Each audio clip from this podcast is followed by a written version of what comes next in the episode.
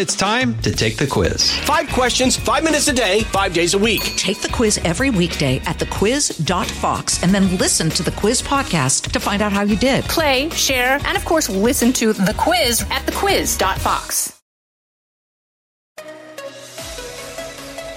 Now, from the most powerful city in the world, a new generation of conservative talk. Fair, fresh, fun. It's the Guy Benson Show with Guy Benson.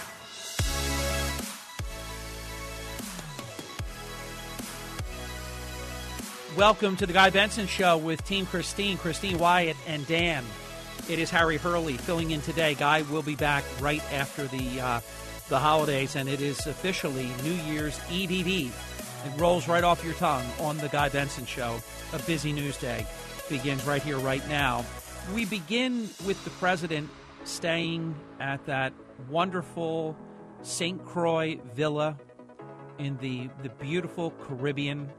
Yesterday, when we signed on, it was 83 beautiful degrees uh, in St. Croix, the Virgin Islands.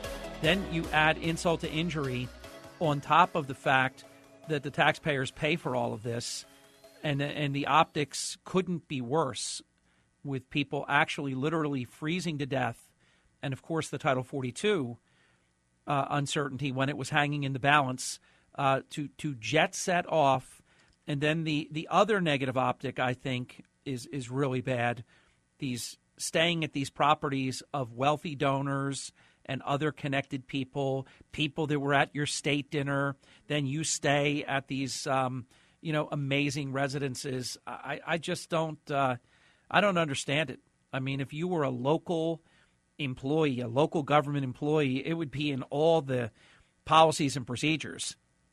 You, you've got people that work for states where they're not even allowed to go across to another state and charge a room night to the taxpayers. I mean, this is just it's it's really incredible stuff. And what a year! We'll get into some of it in just a moment, uh, because, for example, Newsweek magazine. Look, I know they're all on the same team. We just we just have to understand that they're laughing at us. They they know how bad these last two years have been. Everyone knows where we were two years ago. Energy independent. We had barely above $2 a gallon gasoline. We know where it went over the course of the last two years. And it, it's, it's at times maddening because they're, they're just so dishonest at the White House. It's, they take no responsibility for anything unless, of course, it's good news. If it's good news, they did it. They take full credit. Case in point, you remember this. This is part of the year in review as gas prices went up and up and up and up, and it was just getting absolutely devastating because every penny that a gallon of gasoline goes up in price to the consumer, that's a billion and a half dollars taken out of the economy. It's devastating. That's discretionary spending that is available that would then go to restaurant covers and you know, you have need buying, you have want buying, all of that dramatically affected well, I don't need that right now, so I'll hold off. But if you didn't have uh, to to write a mortgage check for a tank of uh, of gas, then you you might have done that other spend, but then you don't. So then it of course has a ripple effect to it. But do you remember day after day hearing that the president of the United States has absolutely no control over the price of a gallon of gasoline? They blamed OPEC. They blamed Saudi Arabia. They blamed Putin. He was to blame. What an amazing foil he's been for Biden. If, if Trump didn't do it, Putin did it. If Putin didn't do it, you know, then somebody else did it. It's just incredible. So then, all of a sudden, and for really no particular reason, which except for one, it wasn't raiding the strategic petroleum reserves, which now sets us back 40 years what a big colossal mistake that was. You, if you go through the list of incredible blunders from Afghanistan to no doubt Putin watched Biden handle Afghanistan and felt very confident to get provocative with Ukraine. So that's a that's a hangover effect from that. Uh, of course, mismanaging energy incredibly, lying and saying, "Hey, I'm going to Saudi Arabia Uh, and remember, he called the Saudi crown prince all kinds of murderous things, and he went there begging for the spigot to be uh, loosened, and he lied and said, "I'm not going there to do that." And then the Saudis released to the world that the president came here and asked us to, uh, you know, to loosen things, and we told him no. So then we were embarrassed before the world. But as the price came down, and I'll tell you that it's very, very simple to explain. China is getting its face kicked in right now with COVID 19. The lockdowns are unbelievable. So you don't have the consumption of energy like you would. That's what has brought the price down. All of the smart people, the analysts, they are, and I hate to prepare you for this on New Year's Eve, Eve, Eve, when we should be doing happy things. Uh, and some of it will be happy, including the happy hour, uh, especially the home stretch. That will be happy for sure. I can promise you. We're going Wyatt, Dan, and I. We're going to make it happy.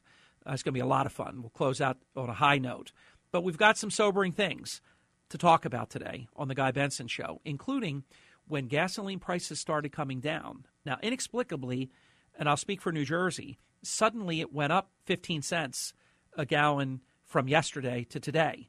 It had been dropping pretty nicely and was down.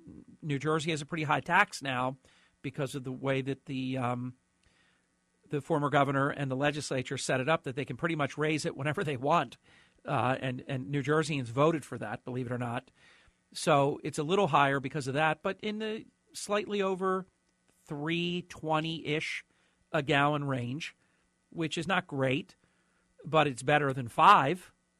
And if you get super uh, highest premium, uh, it was beyond five at its worst. So it started coming down. Then the White House said President Biden's policies are working. So they take no responsibility as it raised, and then they take full credit when the price came down and it only ask Gordon Chang or ask any any smart person that, that studies China, and they'll tell you that China's lack of consumption has created a drop in demand, which brings down the price of a, a barrel, and then ultimately, it doesn't happen immediately, but ultimately it, it affects the price at the pump. So that's just some of this amazing year of our wonderful president who's in St. Croix, the Virgin Islands, the Caribbean, uh, when all of this madness, most of it of his creation, I don't blame him for the weather, but most of this other stuff, his creation. And they take no credit, no blame, full credit. Film at 11. So when then you get the legacy media, they they they're his backstop, they're his protection. It's it's it's like a, a protection program. Newsweek, for example, Joe Biden quote had a brilliant year. Now, there was a poll, I forget, there's two partners, Suffolk and one other partner. They surveyed towards the end of the year how did the American people feel? Right direction, wrong direction. 65.3% of respondents, and remember, in these polls, they typically aren't even polling likely voters. Sometimes they're not even polling registered voters, just people. It's amazing. What what business would ever poll unlikely voters to give the American people a snapshot of what an election might look like? It's it's, never made any sense to me. Only only polling likely voters makes any sense. So anyhow, on this poll, on this brilliant year, right direction, twenty six point one percent. Who are those people? if you think we're on the right direction, wow, there is a, a major case of cognitive dissonance uh, in your life. That's just crazy. 65.3% responded that America is heading in the wrong direction. That's significant. And it's exactly where we are. Two thirds of the American people being honest and saying when something isn't going well. And sad to report the, the prospects for 2023. I believe we've already had one recession and they lied about it, changed the rules during the game, two consecutive quarters of negative GDP, 10 straight times that that has happened over the past however many decades, that has always constituted a recession. Except miraculously, this time, no. Pretty amazing. So I really believe that accurately, we are heading to what is called a double dip recession. That means you have a recession. Gordon Chang admitted yesterday it was a mild recession, but but it was a recession. We were not growing, we were contracting. We had two straight quarters of negative GDP. By definition, that's always been a recession. So we had one. We don't have to play their fantasy. We know we know what we know, whether they cop to it or not. So when you have a recession and then you come out of the recession, and then a short time later you have another recession, which is what all the experts are saying that we're going to have in 2023. Sad to report on the Guy Benson show. But I have to say, one of my favorite things, and I, I say this tongue in cheek, but it's hilarious. And Wyatt and I, and Dan and I, we talked about this uh, in our pre show meetings. Why did President Biden so much during these first two years?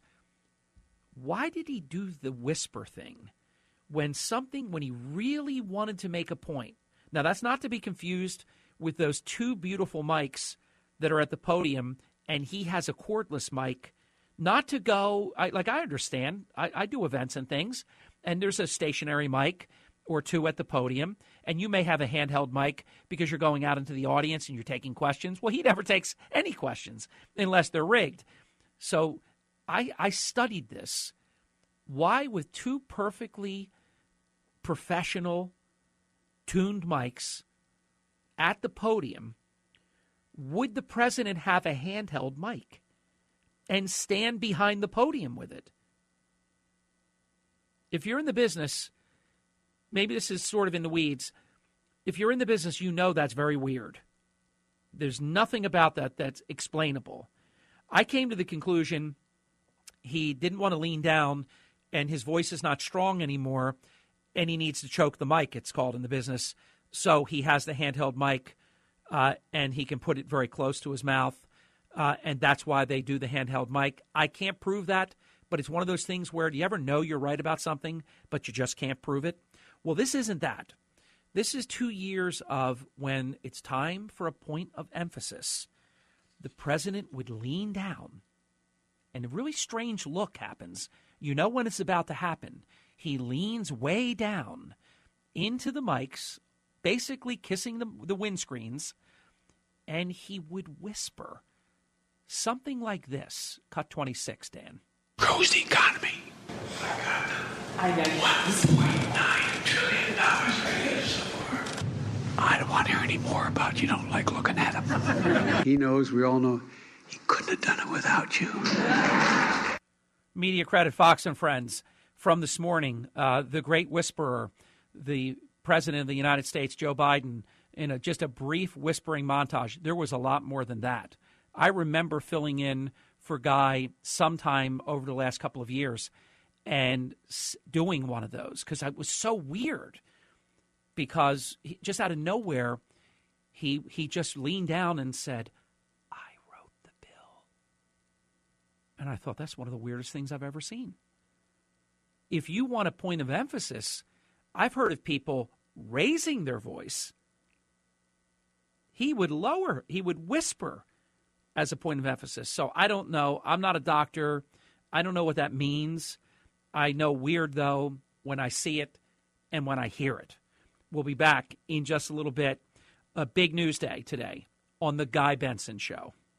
Fresh conservative talk. Guy Benson Show.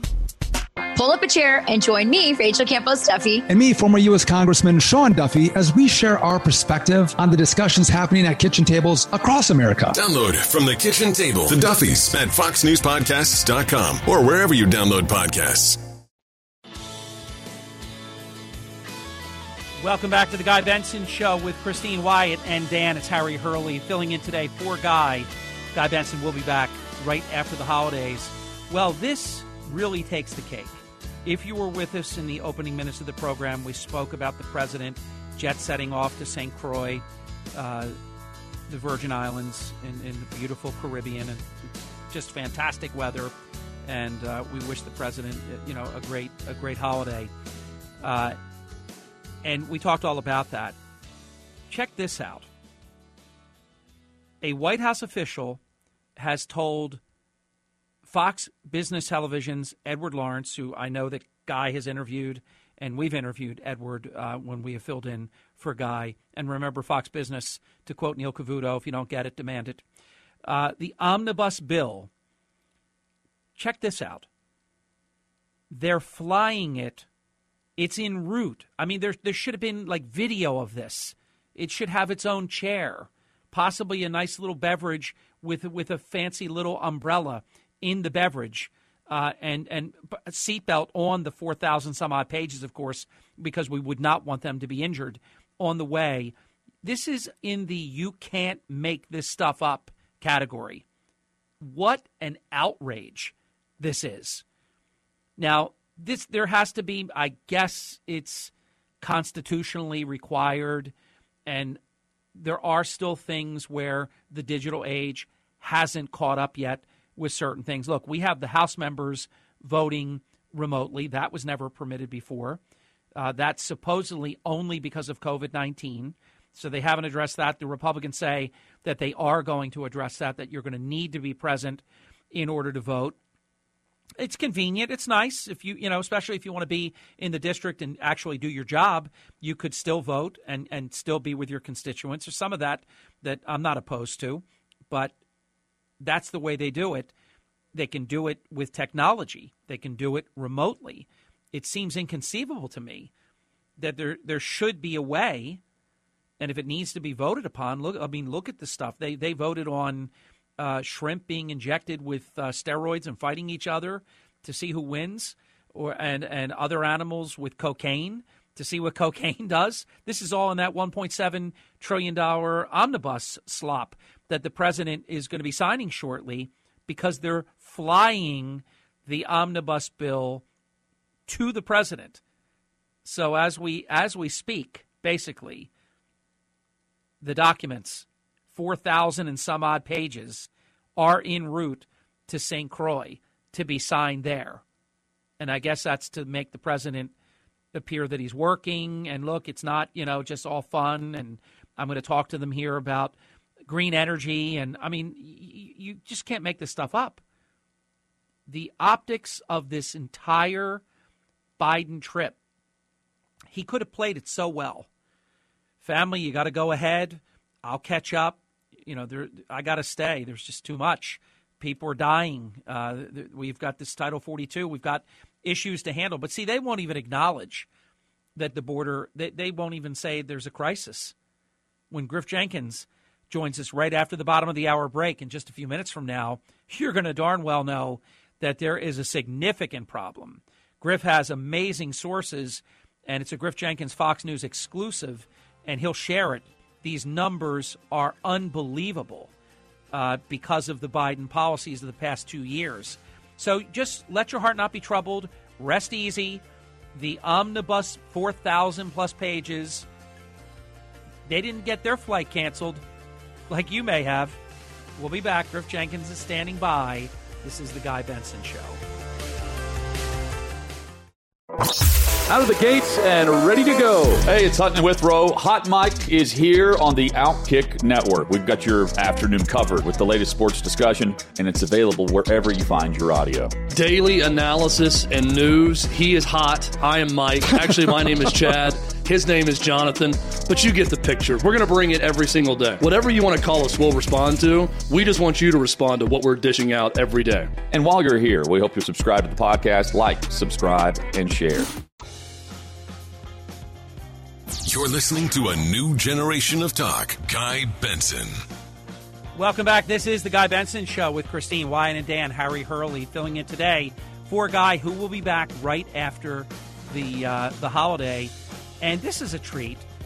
I interview Griff Jenkins all over the planet, it seems. Eagle Pass, Texas, other very, very important uh, border locations around the country. And today, we share the microphone with Griff Jenkins in the Fox News Radio New York studios. How are you, my friend? Happy New Year. Oh, Happy New Year, Harry Hurley. It is awesome to be on with you, and even more awesome to be in the Fox studio headquarters uh, with Dan and Wyatt here. These are gorgeous studios, and you know, it reminds me uh, my career started in a radio studio, and I've spent a lot of time in a lot of different studios, and these are the most amazing studios uh, on the planet. Yeah, they are beautiful. They're the best in the business. Griff, uh, I also want to just give you a quick plug. You've been co hosting Fox and Friends all week. This has not been a holiday week for you. This has been a busy week.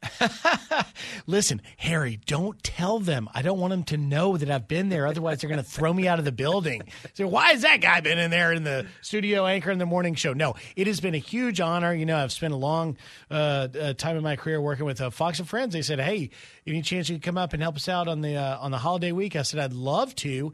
And, you know, it just happened to work out that one of the big stories during this holiday week was the border, which, as you were kind to point out, I've, I spent a lot of time covering. And by the way, I'm going to go back in early January, uh, at the end of the first week of January, because this is getting far worse, and, and it is on a, a unprecedented crisis trajectory. Harry, the likes of which we've never seen. Now, we've been saying that last year with the record numbers, but where we're headed now is something akin to chaos. And that is frightening. It's terrifying, to be honest. The Border Patrol agents that I speak to on a daily basis and who have dedicated their entire adult lives to doing.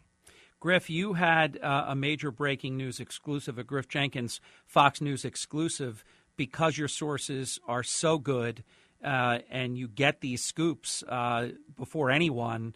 What did the Border Patrol tell you?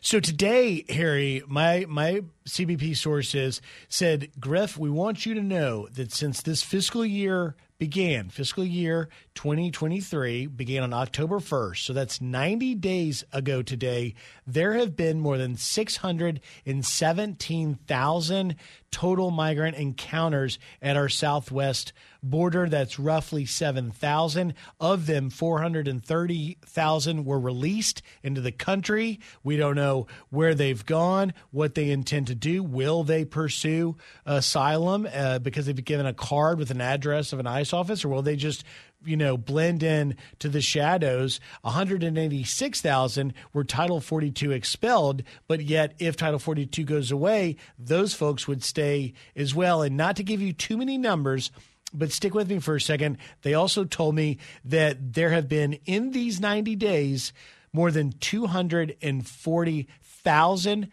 known gotaways. These are migrants that were seen, detected, observed, but not brought into custody and have, we don't know who they are, where they're from, where they intend to go, or why they're here. We just know we saw them cross illegally and they're gone into the night. And that's roughly 2,600 a day are crossing our southern border. And that's why you've got guys like Rodney Scott, the former Border Patrol chief, that says this isn't just a humanitarian crisis, this is a full on national crisis. No doubt.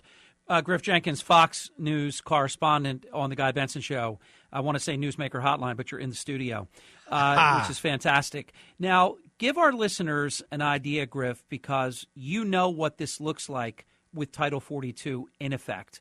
Give guys, listeners, a window into if Title 42, fortunately, the Supreme Court barely, as you know, five to four, kept it in effect, and then the oral arguments in February, spring decision, something uh, along those lines.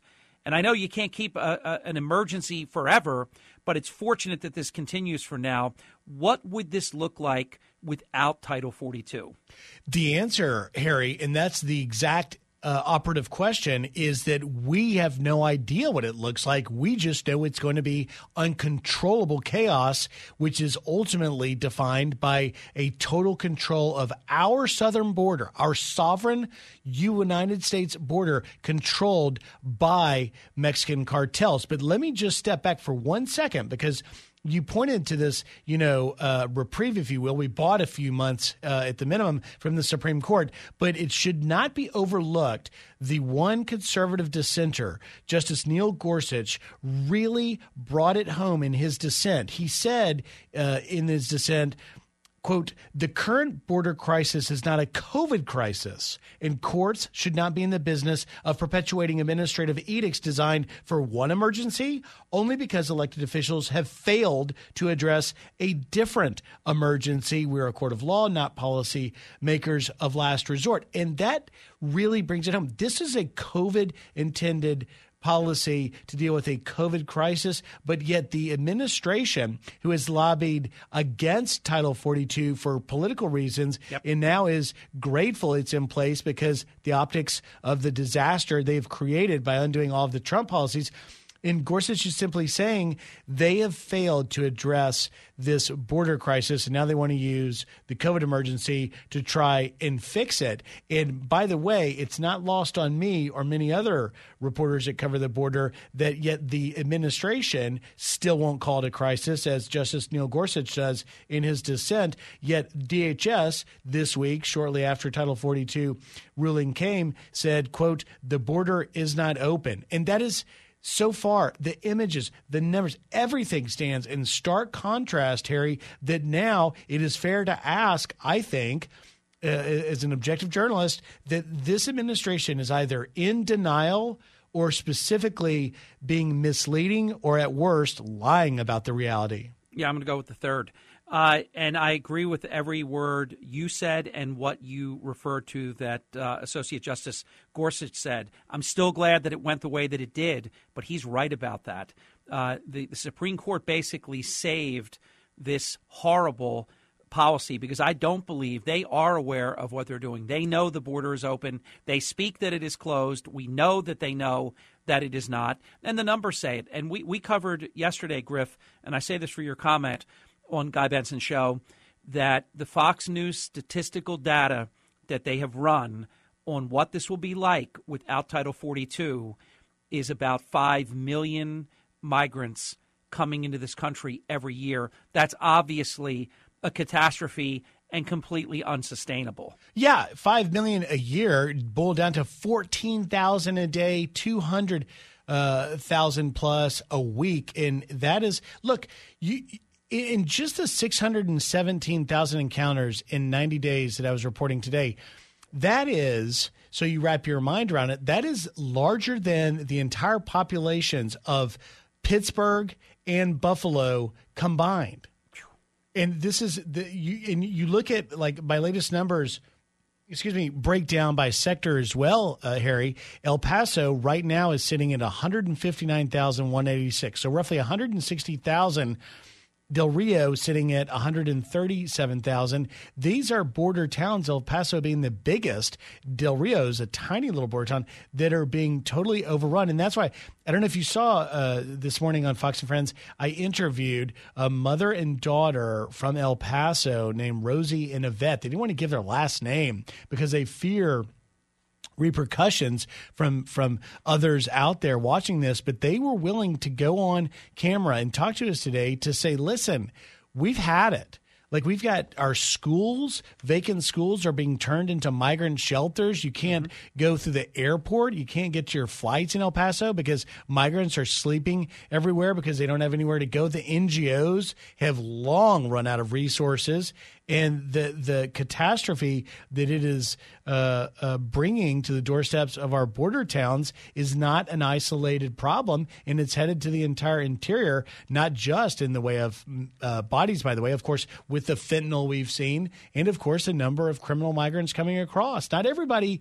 is a starving, poor single mother with a two year old child, although they often make the covers that are that are peaceful, seeking a better life. These are human beings. I have the greatest compassion yeah. for them, and I've spent a lot of time with them. But not everybody has the best intentions. Well, and let me give you an example. And I do full disclosure. I have you on in my studio while I'm doing my morning show. I watched that with you know the corner of my eye, and I also watched the exclusive Fox News video that you showed this morning of the Texas rancher who put $13,000, I believe, in terms of cameras and other security measures to try to keep the illegal immigrants from breaking into his home. And you have the video, and you showed it a few times this morning of, and this person's had repeated break in attempts uh, of people trying to break into his home. That really puts a face on this when the administration acts like nothing is happening and that the border is secure, no, this picture is very different than that, isn't it, Griff Jenkins? It sure is. I'm so glad you brought that up, Harry, because, you know, I've been covering the border since 2010, going all the way back to my Arizona days when then uh, Republican Governor Jan Brewer was trying to deputize under SB 1070 some of his uh, her her uh, state troopers to try and deal with the crisis then, which pales, by the way, in comparison to today. So I've been talking to ranchers from Arizona to Texas for more than a decade. And I remember back in the day when we first started doing it to even just a few years ago, these ranchers are among the most compassionate, big hearted, salt of the earth Americans we've got in this nation. They work a hard job from before the sun comes up to when it goes down. And they are the first to give water, to give food, to give clothing to these migrants who are seeking a better life and ended up, for whatever reason, on these ranchers' property. But that's gone. They cannot do it because of the very reason you saw in that video. These migrants trying to break in at the very minimum. In best case scenario, they only cause property damage. Worst case scenario, they're actually breaking in or they get into, as we have seen, uh, uh, altercations, assaulting, or even firing upon some of these residents. And now, unfortunately, all of the ranchers that I talk to, I'm thinking about it here as I say it. Yeah, not a single one I know doesn't not carry a gun. They're all armed now because of the reality of the security situation this has brought. It's Griff Jenkins on the Guy Benson Show. Here's another thing you're well aware of. They weren't ready. Had the Supreme Court 5 4 the other way ended Title 42. I guess they would have they wouldn't have said this second it's over. They would have set a date, but it would have been very soon.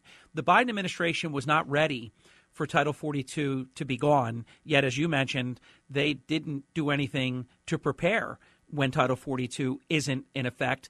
And they argue, and they will be arguing, the, the Solicitor General will be arguing before the United States Supreme Court in February that they want Title 42 to end, yet they have no plans on how to deal with the, the incredible crisis that's going to be beyond anything that we've seen. And we shared the Fox uh, statistical uh, data that, that shows these numbers are going to be completely unsustainable and dangerous. What, and we saw that huge, bigger than a football field white tent that they have assembled. That's not going to solve the problem, Griff. You're going to get me triggered here because, you know, this administration was not only not ready, and by the way, Texas Governor Greg Abbott and Operation Lone Star, you have seen the images of putting more uh, tractor trailer, tanker cars, more concertina wire going up. That's not the Border Patrol or CBP. That is Texas DPS doing that because there is no uh, plan. There is, the administration is not doing anything. And not only are they not doing something in the way of actual infrastructure or manpower strengthening had that lifted. They're not even doing the simple task, Harry, of enforcing the laws on our books. That Terrible. statement is what triggered me. And I, I read a little bit of it earlier that the border is not open, but then they continue in the statement to say that they will manage the border within the constraints of a decades old immigration system that everyone agrees is broken. We need ah. Congress to pass comprehensive immigration reform. Well, that's simply not the case. If you talk to any Border Patrol chief in any sector in this country, they will tell you what we need is enforcement of the laws on the books and bringing some things back like Remain in Mexico, which simply said, okay, you fled Venezuela, you fled Cuba, Nicaragua, oppressive governments, poverty, violence, but you got to Mexico, you wait there, apply for asylum, and if you're approved, we'll bring you over here. But you don't get to come over here and decide at that point, once you're already here, whether or not you're even going to decide to, per- to pursue it. That's a fundamental breakdown of our system. It's not the fact that Republicans won't put immigration reform on the table. It's the fact that this administration is not only hardening itself from a manpower standpoint, infrastructure, they simply have no will to actually enforce the law. The great Griff Jenkins on the Guy Benson Show. Minute and a half left. I wish it was more. But I got to throw this at you, and I'm not trying to trigger you here either. And I don't usually condemn someone before they have an opportunity to succeed or fail. I'm going to make an exception because I've sort of figured out in advance Katie Hobbs is going to be a disaster uh, in Arizona. I'm predicting that very early, if not on day one, uh, but certainly first week or, or soon thereafter, she will remove all of those double high trailers that have been put in openings that uh, obviously it's not perfect, but at least it helps when there's wide open areas. And I thought that was a pretty good fix, you know, temporarily while the Biden administration and Mayorkas intentionally leaves the border with these gaps and these openings that, that should have been dealt with. Uh, I'm predicting in advance to the great Griff Jenkins who I consider you an expert on this topic. I'm an observer on this topic. A humble those reporter. trailers, those trailers are going away. Do you agree with me? You know, I think that's a very uh, uh, solid prediction, Harry. And the sad part of it is that every Border Patrol agent has been saying for decades you need manpower, infrastructure, and technology. And yet, this is a simple tool that helps d- redirect the traffic so they can better control it. So, that would be a sad thing. The bigger uh, crime, I think, right now is you were talking in the previous segment about that omnibus bill flying down to Island Yeah. Paradise to get signed.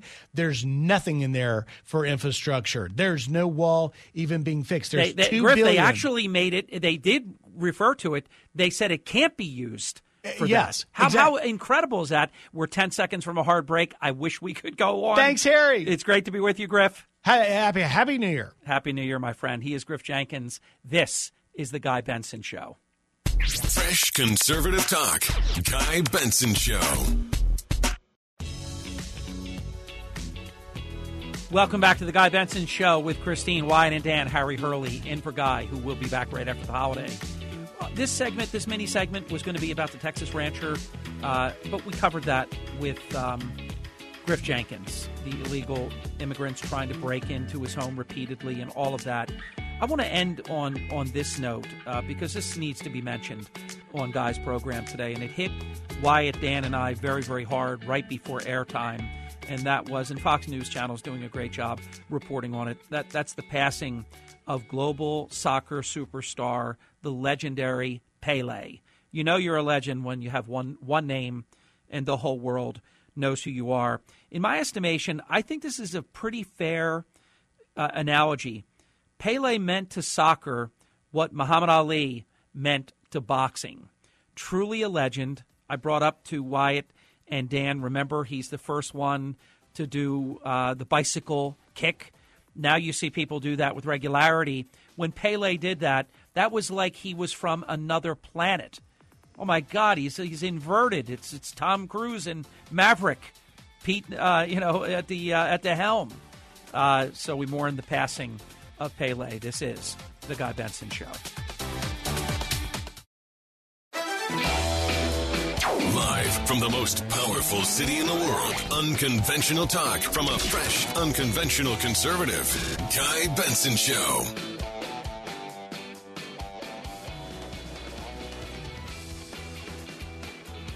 Welcome back to the Guy Benson Show with Team Christine, Christine Wyatt, and Dan Harry Hurley filling in today for Guy. Guy will be back right after the holiday, and and a very happy New Year's Eve Eve on the very busy Guy Benson Show. It's a huge news day. I meant to mention this to Griff Jenkins a few minutes ago. The, the, the holiday season used to slow down. I mean, this is ramped up. There are just so many important news stories to talk about. Liz Peek is standing by on the Guy Benson Show newsmaker line. Liz Peek is a Fox News contributor and a columnist for FoxNews.com. Liz, welcome to the Guy Benson Show. Hi, thanks so much for having me. It's a pleasure. So I almost triggered Griff Jenkins. It is not my goal over the next 15 or 16 minutes to trigger you, but I'm going to I'm going to bring up some real buttes for you to respond to. We'll call it the flight of the omnibus. 4,155 pages. We figured out how not to get your flight canceled. Be this 4,155 page, $1.7 trillion omnibus. Your plane's on time. You arrive to 83 degrees uh, with sunglasses on. First, you know, first class all the way. Probably had a meal. The, the omnibus bill had a meal on the way and uh, a, a reunion with President Biden. You can't make this stuff up, Liz Peek. Yeah, I, I must say, um, I've just finished writing a, a winners and losers piece uh, for 2022, and certainly passage of this terrible bill uh, is right up there on the loser side of the uh, uh equation. look, it, uh, unfortunately, it's a continuation of many, many bad practices, but the fact that the GOP went along with it, I think, is very troubling. Uh, not only is the is the number itself just simply grotesque, but that it is so stuffed with pork and so uh, completely indifferent to people's disgust at where our spending is, where our debt is, and so forth. It's really very disturbing. And I, you know, I, I don't think, but and and in, in addition, the process is just horrific. I mean, yes. nobody should get a spending bill thrown on their desk at uh, you know minutes to go before it has to be signed, because it, it obviously suggests that no one has read it, no one's really thought very thoughtfully about it, it's terrible. Well, Liz, as you know, it's the new standard. We have to vote for it to see what's in it. Uh, it. It's just it's absolutely awful, and I could not agree with you more. And and maybe you have insight on this. I, I'm at a just a I'm just stumped at how this Tuesday Republicans would be taking over the majority of the House of Representatives, why would they not do a continuing resolution? And if the Democrats refused, then guess what? Happy New Year. Merry Christmas. You Democrats shut the government down uh, because we would have voted for a continuing resolution. We're certainly not going to vote for this $1.7 trillion thing that we so disagree with. I don't understand why 18 Republicans, people named McConnell, Lindsey Graham, and others, why did they do this? Um, I, I honestly come back to thinking that they don't have a lot of confidence in the Republican led House. Uh, I think they're worried that there's a small group of very conservative legislators who were going to object to too much of this bill, that you would have a government shutdown, uh, that there'd be very little room to negotiate. And I think, I, I do think McConnell has been scarred in the past by uh, remember, there have been government shutdowns, and the yeah. Republicans were blamed for it because yeah. they were intransigent. And I guess it, that is his driving issue. I honestly, because what what McConnell might say is, well, you know, yes, the number was pretty atrocious, and yes, there are all these earmarks and so forth, but but we got a much bigger defense spending bill. You know, I think it's time to look at the defense spending bill. I mean I, I think it's great that it goes up. Our, we are spending much more money on defense than any country in the world. China lies about it, so you know who knows what their number really is. But but uh, where's all the money going? I mean, what is in our defense spending bill? In other words, just having a bigger, fatter number is not cause for celebration, in my view, and it's not cause for lying down and just allowing the non-defense part of the bill to kind of skate through uh, in, in, in uh, you know, because you're happy that you've gotten all this money. I, I, I've always been bothered ever since I had a young friend when I was a young person who went to work in Washington. And the entire matrix for success was not programs and what they actually accomplished, but how much more money you got the next year for your programs. Literally, right. you know that's true. I yeah, mean, it is. The, the number of actually evaluations of programs that go on in any sort of sober way it, it, just doesn't happen. Yeah, I mean, I remember yeah. writing a thing about job training. We all think job training is great. I think at the time there were 17 federal job training programs. Not one had been actually assessed to see whether it was productive or not. That's just not serious legislating. And, and unfortunately, I don't think most of these people are very serious. Could not agree more. Liz Peek on the Guy Benson show. The, the return of earmarks was a terrible thing. And you remember they all used to run for decades uh, because of how much pork they would bring home. Bridges to nowhere. Look at this stuff: three, four million for the Michelle Obama uh, walking trail in Georgia. You have uh, they're going to inject animals with steroids to see how aggressive they get. They're going to inject animals with cocaine to see what how they react to it. I mean, really.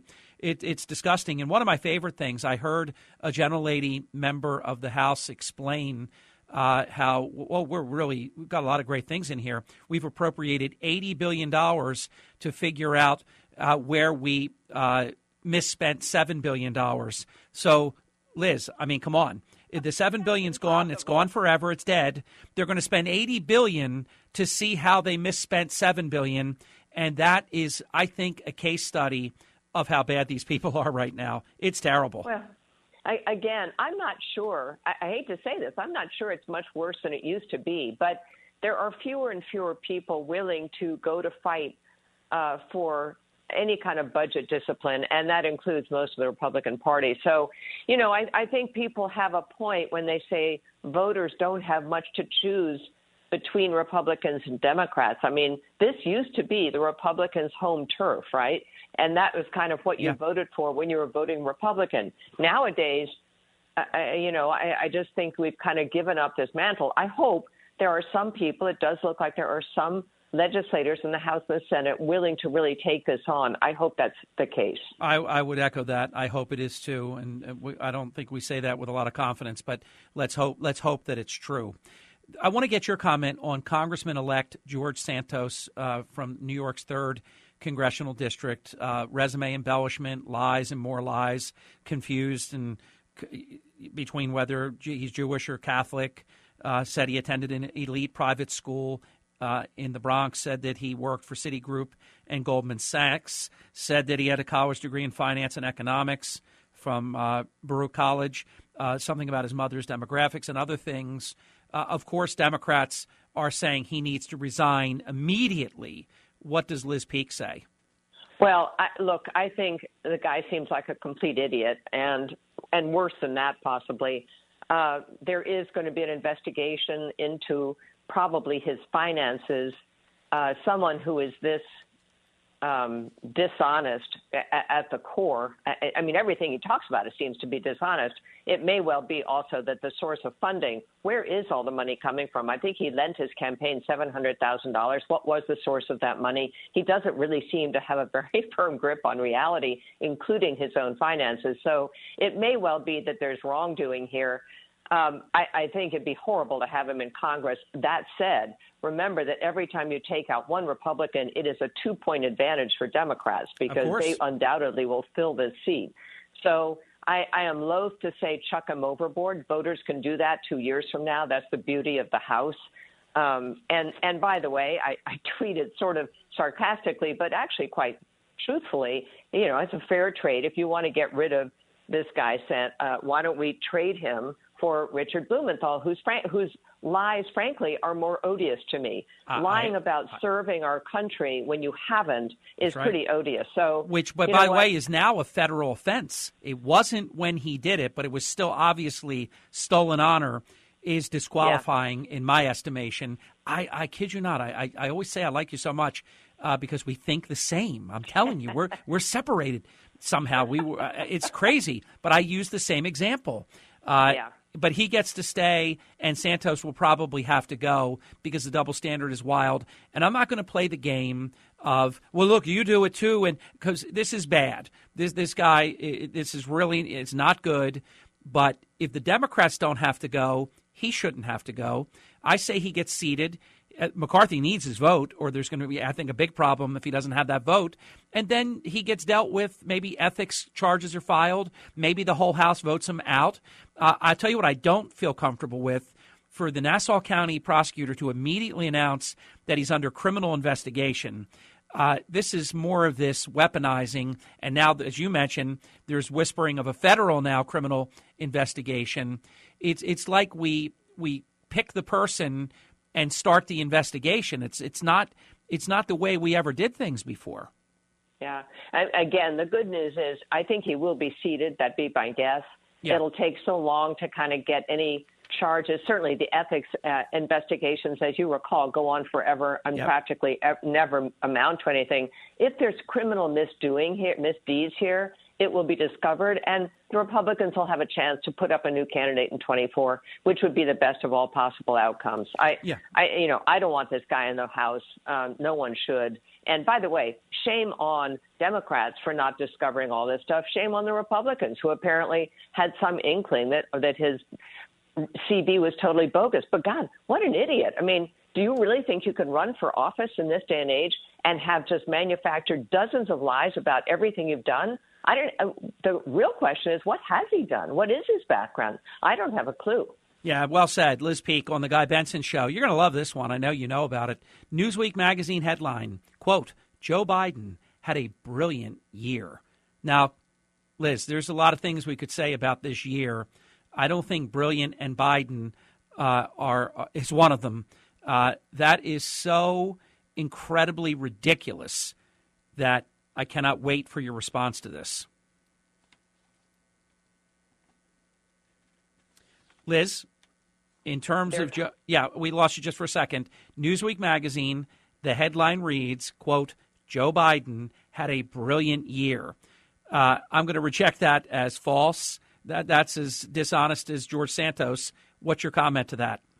Uh, I think it's baloney, but you know they've put together. Thanks thanks to Republicans, they have talking points such as more. Bi- I heard this on Bloomberg: more bipartisan legislation passed than any previous president or recent president, and various talking points where if the Republicans hadn't gone along with the infrastructure bill, the CHIPS bill, and now this horrible omnibus bill, this wouldn't be a talking point, but it is. So they are manufacturing a successful year for Joe Biden out of the dust heap of the, the reputations of Republican legislators. So that's pretty horrifying to me. But obviously, the the situation in terms of the economy, inflation, the fact that we're heading into a recession, you know, you, in terms of every econ. And by the way, the the inflation numbers we saw it study today. The worst hurt were middle class Americans. Exactly. That's who's really been banged up in this inflation surge. Who does Joe Biden pretend to represent? Middle class Americans. What was his number one campaign issue? Uniting the country. Nothing could be more divisive than the Biden presidency, which has pitted everyone against everybody else. I could go on and on. I think it's been a horrible year. I do too. That's why Biden and brilliant in the same sentence for this year is is preposterous. Final minute. Give us a comment from Liz Peek on the U.S. Supreme Court initial decision. They're going to hear the case, oral arguments in February, decision in the spring, probably on this Title 42. Your thoughts? Uh, a huge gift to the Biden administration that has no plan uh, of how to handle even the current migration issue, the illegals entering the country, and certainly has no plan for a surging number beyond that. It's a disaster. Everyone knows it's a disaster. I really credit Abbott uh, and DeSantis for sent governors for, to sending illegals to cities like New York and D.C. The whole country now knows what a disaster this is, and you know, plaudits to them. Remember how fast they got the uh, migrants out of Martha's Vineyard. You yeah, couldn't you yeah. couldn't get them out of there any quicker if you tried. So really yeah, that humanitarian. and you could see how mad they got by that. But th- th- after all, they're the sanctuary cities and states. I mean, Yeah. they should be welcoming. What what what are we missing here? It's uh, such a Mhm. good point that you make, and I do agree. They, that big tent that's as big as a football field, all of that, they had nothing. They had no plan. It would have been an absolute catastrophe. They did get a big break because they can still say they're against it, so they they they please their woke, you know, radical crowd, uh, and at the same time they get the assist for the Title 42 staying in effect for a number of more months. Liz, happy New Year, and thank you for your partnership. Hey, thank you very much, and happy New Year to you. I hope you have a wonderful time. We will, and you do the same. We're going to talk about that a little bit later in during the happy hour. Uh, our plans. Uh, don't miss that. That's coming up in just a little bit. I'll say a little bit more after the break about this situation, George Santos, but I don't disagree with what Liz Peek said. We'll be back in just a moment. This is the Guy Benson Show. The Guy Benson Show. More next.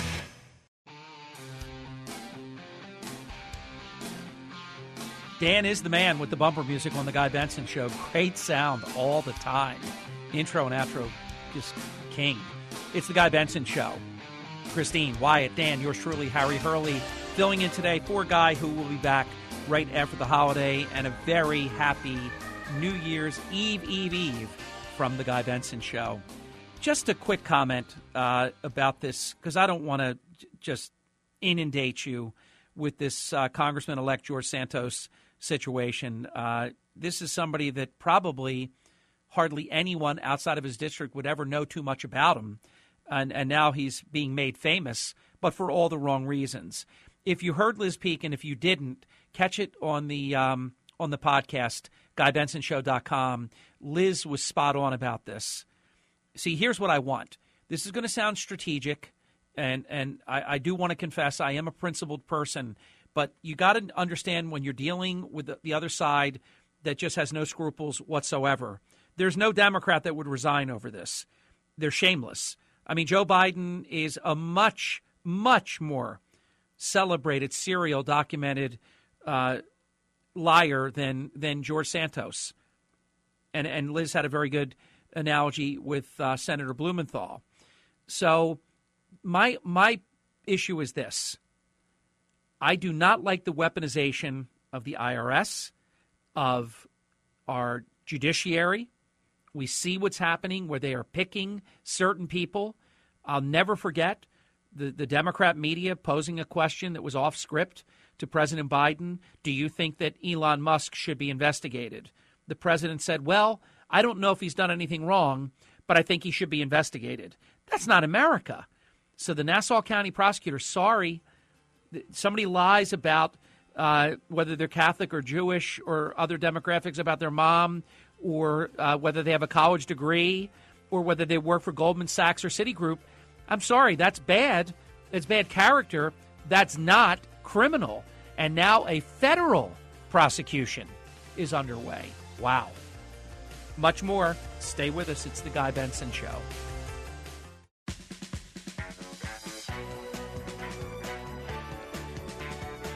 Talking about the issues you care about. Guy Benson. Welcome back to the Guy Benson Show with Christine Wyatt and Dan Harry Hurley filling in today. Guy back right after the holidays. Happy New Year's Eve Eve from the Guy Benson Show. Well, on behalf of Wyatt and Dan, this was not an easy exercise. When you're looking to put together just several of the just spectacular gaffes of the past year, this was and I don't even know. Sometimes I debate whether they're gaffes or not. I, I think it's really something else, but we'll just say, we'll be polite, we'll just say they're gaffes, which we all make. If you have children and you, you call your son your grandson's name, your grandson your son's name, what is your name? You know, you just, you know them all, but you mix it up. I mean, they're gaffes. Uh, some of this stuff is just, I mean, psychedelic. So this is pretty remarkable, but somehow, some way, on behalf of Wyatt and Dan, the Guy Benson Show has put together some of the highlights, or should I say lowlights, of Joe Biden, the gaffes year in review. Now, we start with one that could easily be the closer. It could be the Mariano Rivera of of gaffes, but because our president is just prolific gaffster, uh, this this doesn't close the um, the the topic. It it begins the topic. You might remember it was warm July, and it's always very dangerous because, like Ron Burgundy, whatever when Veronica Corningstone put in the I can't say it, but the blank you San Diego. Of course, Ron Burgundy read it, and then his, his associate, I think it was the sportscaster, said, "Why did you say it? Why did you say it, Ron?" It was in the teleprompter. It was Corningstone. So Joe Biden, I've often stated over the past couple of years, he is the Ron Burgundy of this generation because in July he actually read the line right as it was on the teleprompter. But if you've ever read a teleprompter before, you know when something is just there for a point of emphasis. In other words, repeat the line you don't say repeat the line, you say what the line was before, and then you repeat that line. But that's not how it went on this beautiful July day. Dan, here we go. Let the games begin. Joe Biden, the year in gaffes, cut 21. It is noteworthy that the percentage of women who register to vote and cast a ballot is consistently higher than the percentage of the men who do so. End of quote. Repeat the line. Women are not without electoral and or political or, or maybe precise, not and or or political power. Isn't that bad? That's just, I mean, look, Barack Obama could read a teleprompter like he wasn't even reading. That's talent. Some people have that ability. Some will tell you that study the, the eye movement. Most people, it would be like a tennis match. You're going back and forth, and, and it really, it's off putting to people that are in the crowd and people watching on TV. Obama had it. Ronald Reagan, he had a little trick. He wore one contact, not two. He read a teleprompter like he was not reading. He had it. George W. Bush wasn't great at it, but wasn't terrible. George H.W. Bush was uh, not very good at it, but also not terrible. Joe Biden said, end quote, repeat the line. End quote, repeat the line. Do you remember that one? See, Biden doesn't really, a, little bit of reporting, Fox News, talk radio, but the legacy media, Democrat media, they just leave him alone, like nothing ever happened. If they don't report it, it never happened. We're still in July of 2022. Uh, Dateline, Somerset, Massachusetts. This again, in any other year, would probably be your closer because, after all, you would know whether you had cancer or if you didn't have cancer. And we don't make light of that at all. A, I lost both my parents uh, to cancer. It's a, it's a terrible, terrible disease. But here's what Joe Biden said. And again, it, it drew barely a yawn. Dan, cut 22. And guess what? The first frost, you know what was happening? It had to put on their windshield wipers to get literally the oil slick off the window. That's why I and so damn many other people I grew up have cancer. And why can't for the longest time Delaware had the highest cancer rate in the nation. Quote unquote, I grew up have cancer. W- wouldn't you think there have to be an, an explanation to that? That's that's the leader of the free world. That's the president of the United States. Again, barely a yawn or barely a Biden whisper uh, at the uh, at the podium. April of 2022. I have to say, just as someone that's involved in the spoken word format, which I love for the past 31 years, I always have a soft spot. You know, we all flub, we all make mistakes. Sometimes we, later on, somebody said, You know, you said this, and you think you said something else. I mean, things happen. That's why they're called gaffes. I don't know what this was, though look, it's not it's not a word that you um, you'll see very often, that you'll use very often. But let's just say that in April of this year, the American president Joe Biden had a little bit of trouble.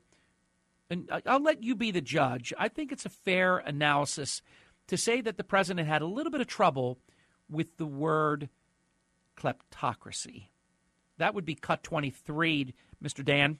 We're going to seize their yachts their luxury homes and other ill-begotten gains of Putin's kleptocracy. Uh, yeah, kleptocracy and klep, the guys who are the kleptocracies.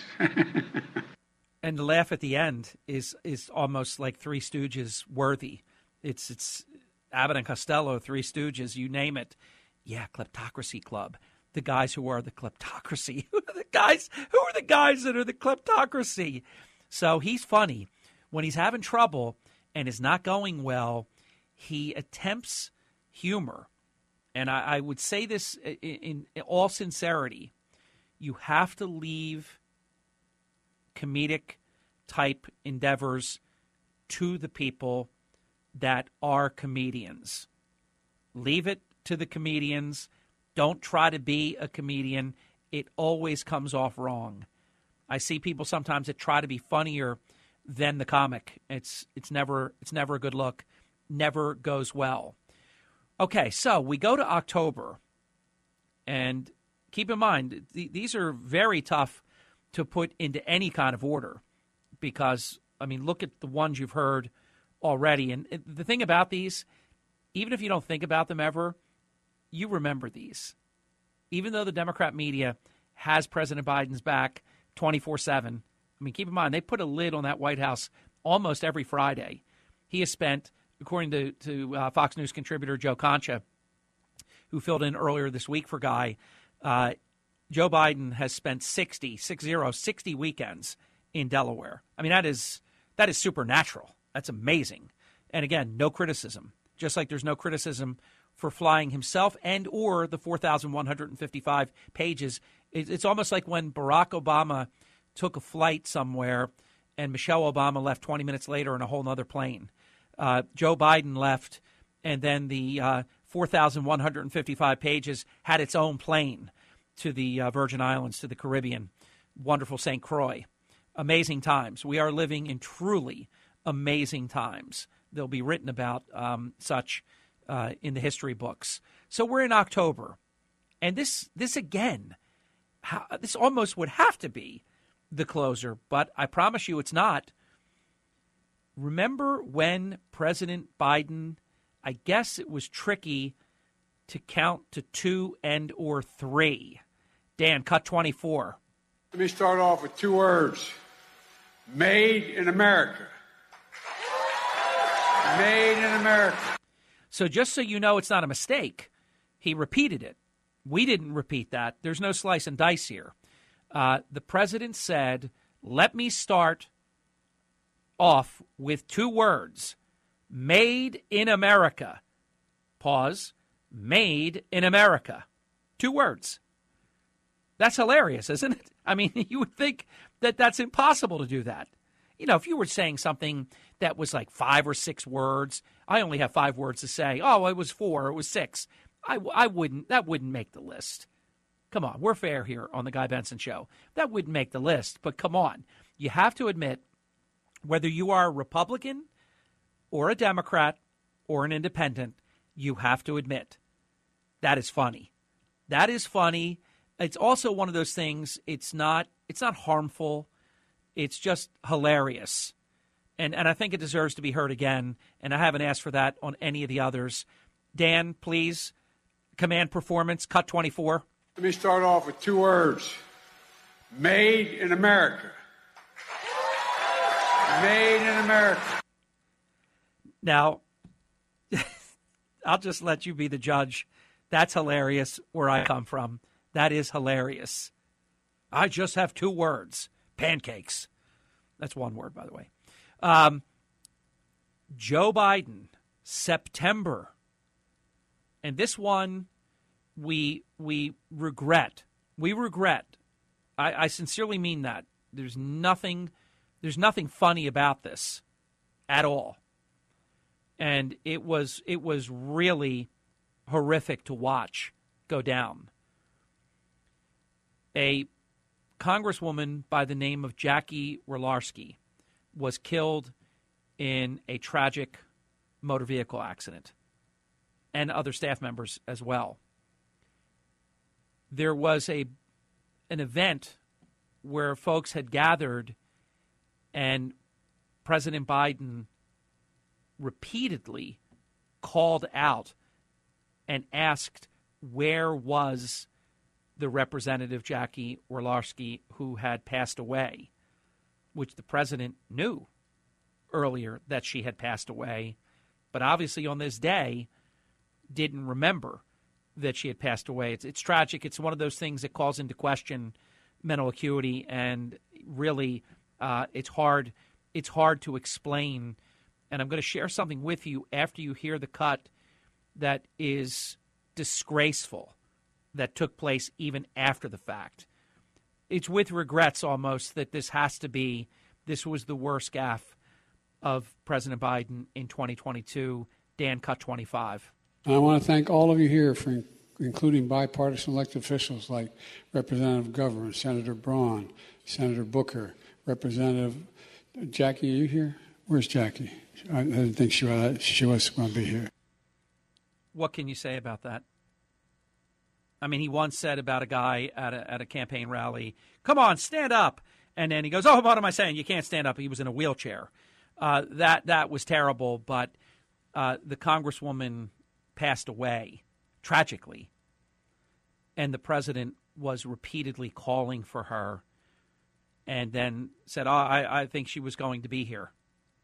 That, that honestly, if Trump did that, if Bush did that, that would be, you'd never hear the end of that.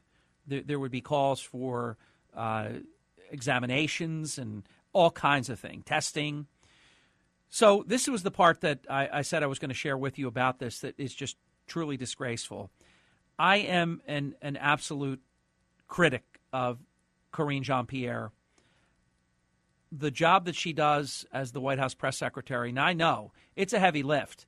She has a bad client, but it's just terrible what she does. On this occasion, she told the media, I don't think it's at all unusual that the president called on her. Now, come on they won't they won't cop to anything. They won't cop to high gas prices. They say the president has no control when the prices come down. The president gets credit because his policies are working. If they go up again, I'm promising you, it's going to be because of Putin. It's going to be because of whatever. Uh, they only take credit. They take no blame. This is one you have to say hey, look, we have no explanation for that. You even maybe say the president is working hard, the president is tired, he just was confused. I mean, you got to say you got to say something. You got to eat it. You got to own it. You can't say I don't think it's at all unusual. That's a direct quote. It's I don't think it's at all unusual. Well, let me say this as the filling guy today for Guy on the Guy Benson show. I think it's really unusual for for a member of Congress to pass away that you worked with on this legislation. And on the day that you were uh, announcing all these um, platitudes, you called for that deceased member of Congress uh, to, to be recognized and, and expected that she would be there.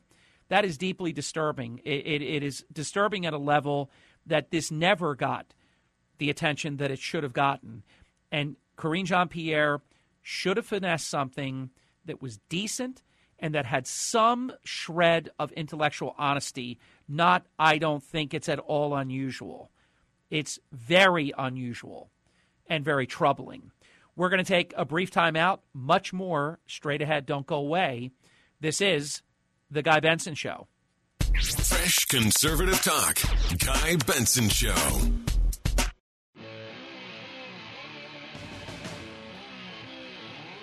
Welcome back to the Guy Benson Show with Christine, Wyatt, and Dan. Harry filling in today. Guy will be back right after New Year's holiday, and a very happy New Year's Eve from the Guy Benson Show. EVD, actually, uh, from the Guy Benson Show. Let's spend a couple of minutes on this. Uh, I think it's important, and I think it sets a precedent. I read someone.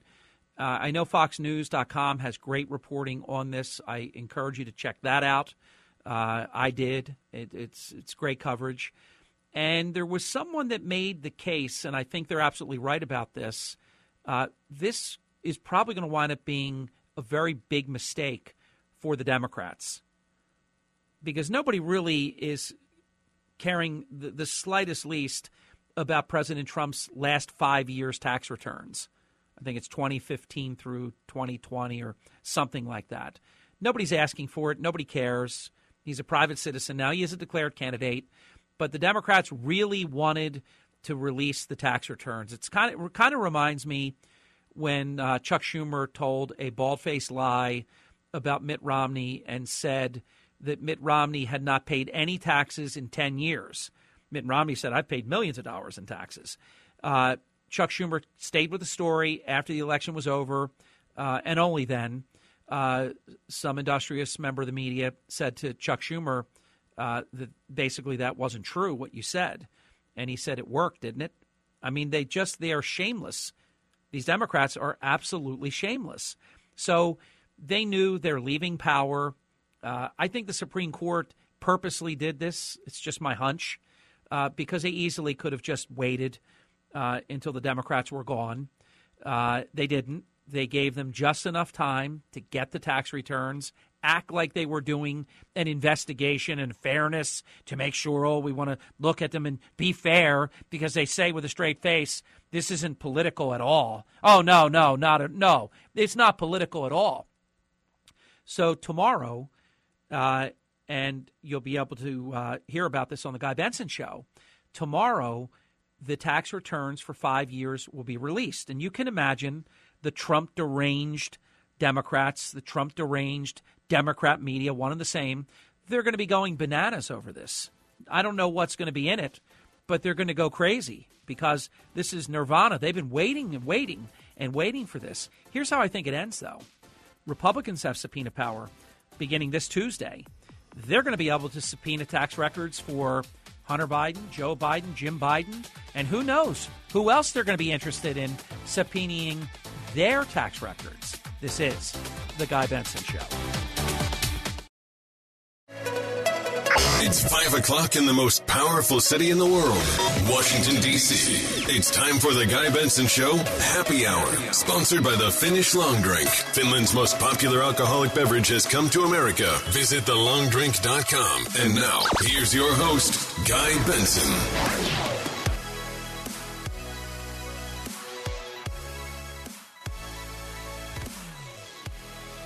Welcome to the Guy Benson Show on behalf of Team Christine, Christine Wyatt, and Dan, Harry Hurley. Filling in today for Guy. He will be back right after the New Year's holiday. Standing by on the Guy Benson Show Newsmaker Hotline is Jon Levine, a political reporter for the New York Post. And oh my gosh, has there been just, I mean, these tranches, as they are called, treasure troves of evidence as to exactly to what degree so incredibly coordinated uh, the CIA, the FBI, the Biden administration, how directly in coordination they have been with social media. You know, it really begs the question. We don't know what we don't know. We're now learning what we see with what Elon Musk has provided a great service by releasing all this information. I- I'm of every belief. Why isn't that the same thing that's been going on with Facebook and, and many of these other uh, social media entities? We only know here because the curtain got pulled and Elon Musk threw it out there for the world to see. Jon, welcome to Guy's program. Uh, great to have you, and uh, pre uh, happy uh, New Year's to you. Thank you for having me. Yeah, no, a crazy, crazy week, crazy month of just wow. disclosures one after another. And I think the key thing you said is we don't know what we don't know. Yeah. And even what we're seeing with Elon Musk is just the tip of the iceberg. I still have many, many questions that are really left unanswered by the Twitter files. How about that? You know, where you know these, and and you know the big question too is you know so we've we've uncovered all this FBI, CIA influence in Twitter before Elon took over, but has have those relationships been severed? What are the status of those relationships today? Great point. At, at the company, and we don't you know, we know what they used to do, but is Elon actually doing any reforms internally? I'd like to know that. And obviously, too, yes, uh, Google, YouTube, Facebook, we need to see what relationships are there. And that ultimately is something we're only going to get through a congressional investigation. I totally agree, and I think we're going to get that starting January 3rd. Jon, this is such a good point you make. And let me give you an example to how insidious I believe this is. And, and, and you, t- you take it from here after I tee it up.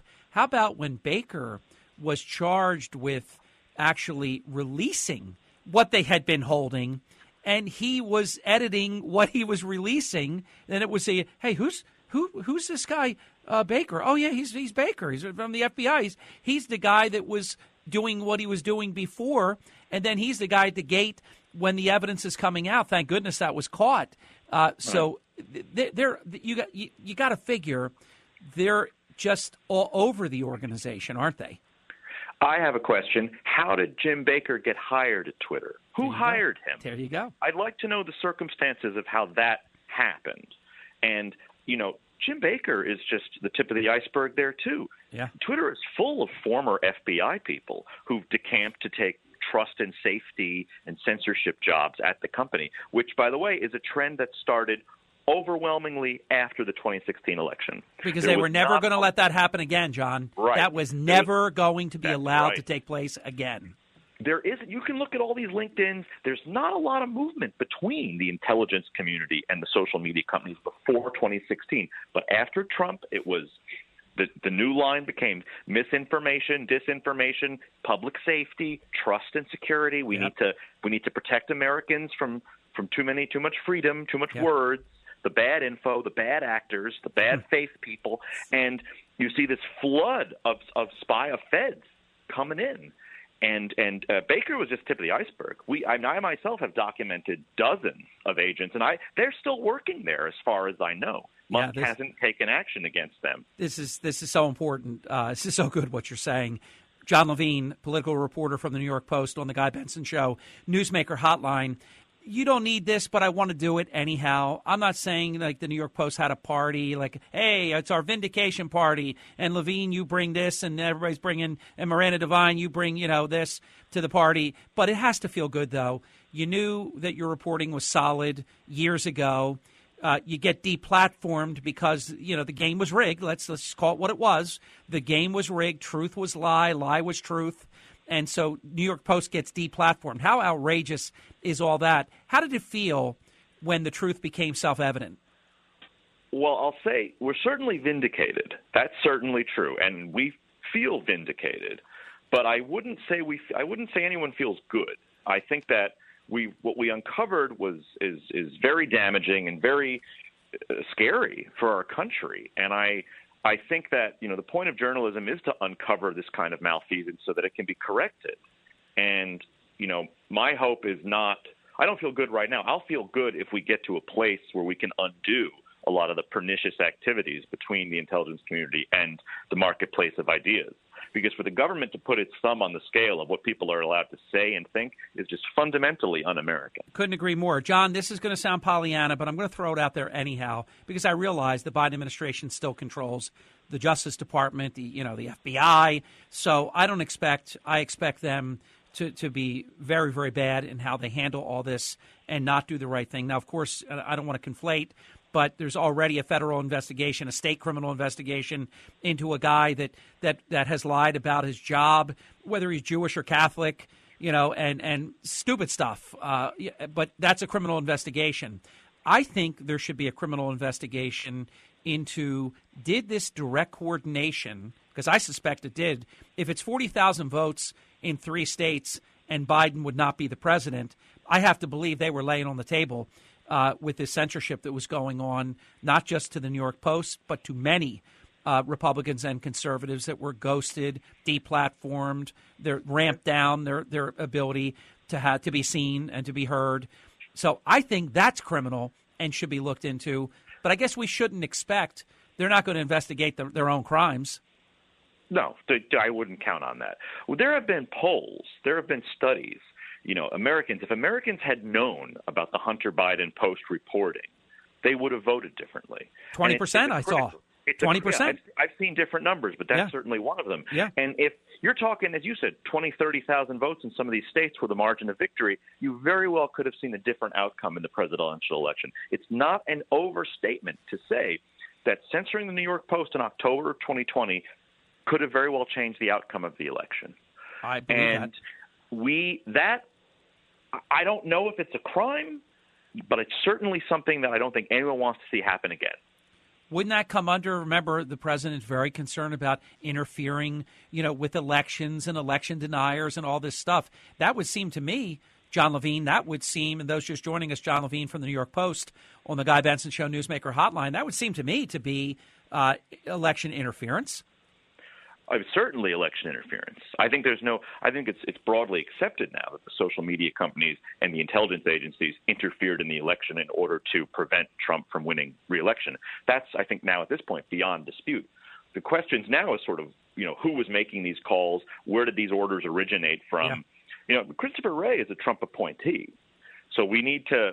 There, there needs to be sort of accountability. We need to take the hood out from the FBI and see what was going on there and the origin of these decisions. That letter from the intelligence officials, 51 agents, uh, former intelligence officials, saying it was Russian misinformation when they knew it wasn't. Correct. They had to have known it wasn't. Yes. So what was going on there? We don't know. Well, we kind of know, don't we? But we have to prove it. Uh, there's a reason if they know it's not Russian disinformation and they all sign a letter right before an election and again, they impacted the results of the election because Biden in the debate was able to say 51 people, CIA directors, and other very, you know, uh, respected people, they all agree that this is Russian disinformation. The only person saying that it's not is Trump. I mean, he got he got to have like a drop the hammer moment hiding behind these 51 alleged diplomats. That's disgraceful. They I think they all have to be hauled in under oath and they have to explain themselves. I think they probably will be. If, if, if, you believe House Republicans, that is certainly on the table. It should be done uh, because they have to explain either they're that dumb and bad at what they used to do, uh, or they were politically uh, involved in in electing Joe Biden. I mean, you know, something yeah. something in that realm has to be true. In terms of what we know now, New York Post does phenomenal reporting. I congratulate you for it. It's intellectually honest. It's always well done, and and you do your homework and and very credible. It was outrageous when I was. Um, broadcasting at the time that you all were deplatformed and the truth was being called lies. Uh, I knew you were telling the truth, and I said that eventually the fourth stage of the truth becoming self evident will happen. The New York Post will be vindicated. They're telling the truth. These people are lying. So, of course, it's well after the election and they get away with it. But having said that, from here, the legacy media, the Democrat media, will not cover any of this still. So they were complicit then, and now through active omission, look at them now. It's disgraceful. Right. I, I often I often I have a term. I, this term I term I use. It's called the Bermuda News Triangle, and it's sort of you you have it, it encompasses a lot of the mainstream media and their readers and listeners. And if you're if you're in the Bermuda News Triangle, you don't know what's going on outside of the New York Times, CNN, NPR consensus. So at Thanksgiving, I'll still run into relatives that tell me Hunter Biden is Russian misinformation. There's no there there. Wow. He was he didn't do anything. They have no idea about Burisma and they are not they just have this news diet that doesn't tell them and that and that to the extent that they know about it at all they think it's just some murky weird it's too complicated you don't want to know it's it's it's fake it's fake news anyway but you know on the other hand trust in mainstream media has never been lower True. all the studies show that americans have let we're so far away from the days of cronkite and murrow and that means americans are seeking out alternative media you know not just reaching out to the post but looking at at you know Substacks, and you'll notice all the Twitter files have been put out on Substacks. Bari Weiss and Matt Taibbi. Elon Musk is preferencing independent journalists for these disclosures, and I think it's it just goes to show that's where the American reader is today. They're not with the New York Times. They're not with CNN. They're with these independent voices. Jon Levine uh, from the New York Post, our guest political reporter and, and an outstanding one. I know you're working on uh, the fact that House Republicans are preparing criminal referrals as we speak. I mean, I can only imagine five five years of Trump tax returns get dumped tomorrow. Just imagine if they subpoena the tax records of Hunter Biden, Jim Biden, Joe Biden. Uh, they're going to have to account for all this money from China, from Ukraine, from Russia. I mean, crazy stuff, wire transfers, all these suspicious tra- uh, cash transaction reports, um, and all these things. Do you think we will actually get to the point where the truth here will become self evident and all of this will be explained, and that, or, or will criminal referrals go into your um, Bermuda Triangle of news? I think the, I mean, the whole truth, I don't know. But I do think we're going to learn a lot more about all of the subjects we've been covering. I think you're going to see a lot of real marquee testimony in the House Judiciary Committee and the House Oversight Committee. You're going to see people like Elon Musk probably come testify. I know House leadership is in talks with him. You're going to see they've promised to subpoena people like Hunter Biden you are going to get those suspicious activity reports. You probably will get to subpoena tax returns and see what was going on there. So I don't know that we'll get everything, but I think that the American people will know a lot more uh, than we do now. And as for the Bermuda News Triangle, for me, the important thing is that it's out there somewhere so that people can, if people who want to find it can, and that future generations will at least have a record of what went on. So there's a there's a record. That's that's really also what I'm thinking about here too. Jon Levine from the New York Post continues. We've got about two minutes. Let me uh, ask you about this in terms of Joe Biden and how he said and then doubled down, and Karine Jean Pierre says it still to this day that he never ever discussed his son's business dealings. And we, we know from Tony Bobulinski, uh, independent New York Post reporting, Fox News reporting, at all that that's simply it's patently false. I mean, there's audio, there's photographs, um, all of it. So that that is at some point going to become very. That's going to not age well at all. Could he wind up being impeached? Now, obviously, the Democrat Senate won't convict him, uh, but do you see him being impeached for this situation? Well, I'll first say it is completely false that he didn't know about his son's business. Correct. That's been proven time and time and again. Correct. Over and over and over again. Now, as for impeachment, you know, I think we need to see what evidence presents itself over the next six to twelve months, and I and then depending on what you see there, you'll get a better sense of whether impeachment's on the table or not.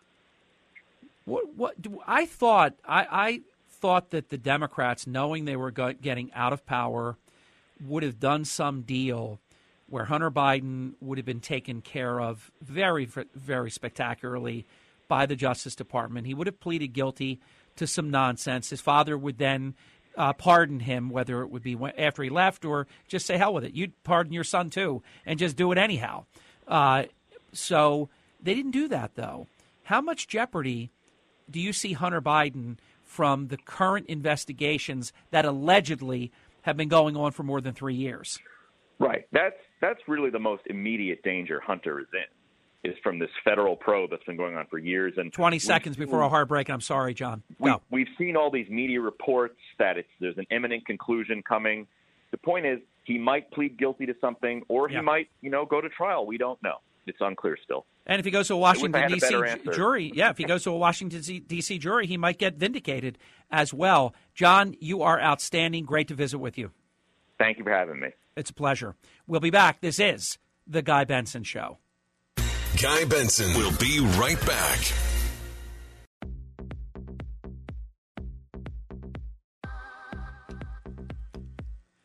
Welcome back to the Guy Benson Show with Team Christine, uh, comprised of Christine, Wyatt, Dan, and today yours truly, Harry Hurley, filling in today for Guy, who will be back right after the New Year's holiday. Thank you for spending this portion of your day on the Guy Benson Show. Well, we we we have to cover this. I, I really don't like this story. Uh, I can't imagine. Uh, I've been happily married.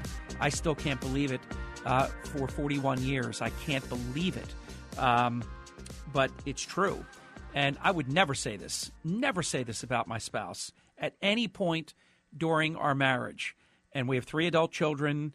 And I mean, I just can't relate to this. But I do know that certain people, when they're writing books, they have to give something, you know, sensational, uh, juicy, acerbic, whatever. And Michelle Obama is writing uh, the book, The Light We Carry. So, in that, she declares that there was a period during her marriage to Barack Obama, particularly when the children were little, where she could not stand her husband. And that's amazing to me. Dan, you've got the proof that she said it. Let it rip. People think I'm being catty by saying this. It's like there were 10 years when I couldn't stand my husband. You, You know? do say that. You say 10 long 10 years. years. And guess when it happened? When those kids were little. And she called the kids terrorists. I mean, she says things. Remember when she said that she's proud of her country for the first time in her life, the greatest country in the history of the world. Yet Hillary Clinton once say, "I'm not some Tammy Wynette standing by my man and baking cookies." Really weird stuff that this type of person says. That's very off-putting. I think it's terrible for the book or for any reason. It's just a terrible thing to say. We'll be back in just a few moments. Don't go away. Much more straight ahead. This is The Guy Benson Show.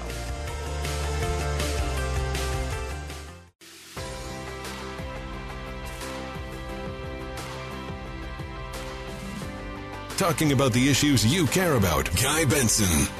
Welcome back to the Guy Benson Show Happy Hour. Earlier in the program, we visited with Fox News Channel correspondent Griff Jenkins regarding migrant encounters at the border and the impact of Title 42. Let's listen to part of Griff's update now. Griff, you had uh, a major breaking news exclusive at Griff Jenkins, Fox News exclusive, because your sources are so good uh, and you get these scoops uh, before anyone. What did the Border Patrol tell you? So today, Harry, my my CBP sources said, Griff, we want you to know that since this fiscal year began, fiscal year 2023 began on October 1st. So that's 90 days ago today. There have been more than 617,000 total migrant encounters at our southwest border. That's roughly 7,000. Of them, 430,000 were released into the country. We don't know where they've gone, what they intend to do. Will they pursue asylum uh, because they've been given a card with an address of an ICE office, or will they just you know, blend in to the shadows. 186,000 were Title 42 expelled, but yet if Title 42 goes away, those folks would stay as well. And not to give you too many numbers, but stick with me for a second. They also told me that there have been in these 90 days more than 240,000 known gotaways. These are migrants that were seen, detected, observed, but not brought into custody and have, we don't know who they are, where they're from, where they intend to go, or why they're here. We just know we saw them cross illegally and they're gone into the night. And that's roughly 2,600 a day are crossing our southern border. And that's why you've got guys like Rodney Scott, the former Border Patrol chief, that says this isn't just a humanitarian crisis, this is a full on national crisis. No doubt. Uh, Griff Jenkins, Fox News correspondent on the Guy Benson Show. I want to say Newsmaker Hotline, but you're in the studio, uh, ah. which is fantastic. Now, give our listeners an idea, Griff, because you know what this looks like with Title 42 in effect. Give guys, listeners, a window into if Title 42, fortunately, the Supreme Court barely, as you know, five to four, kept it in effect, and then the oral arguments in February, spring decision, something eh, along those lines. And I know you can't keep a, a, an emergency forever, but it's fortunate that this continues for now. What would this look like without Title 42? The answer, Harry, and that's the exact uh, operative question is that we have no idea what it looks like. We just know it's going to be uncontrollable chaos, which is ultimately defined by a total control of our southern border, our sovereign United States border controlled by Mexican cartels. But let me just step back for one second because you pointed to this, you know, uh, reprieve, if you will. We bought a few months uh, at the minimum from the Supreme Court, but it should not be overlooked. The one conservative dissenter, Justice Neil Gorsuch, really brought it home in his dissent. He said uh, in his dissent, quote, the current border crisis is not a COVID crisis, and courts should not be in the business of perpetuating administrative edicts designed for one emergency only because elected officials have failed to address a different emergency. We're a court of law, not policy makers of last resort. And that really brings it home. This is a COVID intended policy to deal with a COVID crisis, but yet the administration, who has lobbied against Title 42 for political reasons, yep. and now is grateful it's in place because the optics of the disaster they've created by undoing all of the Trump policies and Gorsuch is simply saying they have failed to address this border crisis, and now they want to use the COVID emergency to try and fix it. And by the way, it's not lost on me or many other reporters that cover the border that yet the administration still won't call it a crisis, as Justice Neil Gorsuch does in his dissent. Yet DHS this week, shortly after Title 42 ruling came, said, quote, the border is not open. And that is so far, the images, the numbers, everything stands in stark contrast, Harry, that now it is fair to ask, I think, uh, as an objective journalist, that this administration is either in denial or specifically being misleading or at worst lying about the reality. Yeah, I'm going to go with the third. Uh, and I agree with every word you said and what you referred to that uh, Associate Justice Gorsuch said. I'm still glad that it went the way that it did, but he's right about that. Uh, the, the Supreme Court basically saved this horrible policy because I don't believe they are aware of what they're doing. They know the border is open. They speak that it is closed. We know that they know that it is not. And the numbers say it. And we, we covered yesterday, Griff, and I say this for your comment on Guy Benson's show that the Fox News statistical data that they have run on what this will be like without Title 42 is about 5 million migrants coming into this country every year. That's obviously a catastrophe and completely unsustainable. Yeah, five million a year boiled down to fourteen thousand a day, two hundred uh, thousand plus a week, and that is look you. In just the 617,000 encounters in 90 days that I was reporting today, that is, so you wrap your mind around it, that is larger than the entire populations of Pittsburgh and Buffalo combined. And this is the you and you look at like my latest numbers excuse me breakdown by sector as well uh, harry. El paso right now is sitting at 159186 so roughly 160000 Del Rio sitting at 137,000. These are border towns, El Paso being the biggest. Del Rio is a tiny little border town that are being totally overrun. And that's why, I don't know if you saw uh, this morning on Fox and Friends, I interviewed a mother and daughter from El Paso named Rosie and Yvette. They didn't want to give their last name because they fear repercussions from from others out there watching this but they were willing to go on camera and talk to us today to say listen we've had it like we've got our schools, vacant schools are being turned into migrant shelters. You can't mm-hmm. go through the airport. You can't get to your flights in El Paso because migrants are sleeping everywhere because they don't have anywhere to go. The NGOs have long run out of resources and the the catastrophe that it is uh, uh, bringing to the doorsteps of our border towns is not an isolated problem, and it's headed to the entire interior, not just in the way of uh, bodies. By the way, of course, with the fentanyl we've seen, and of course, a number of criminal migrants coming across. Not everybody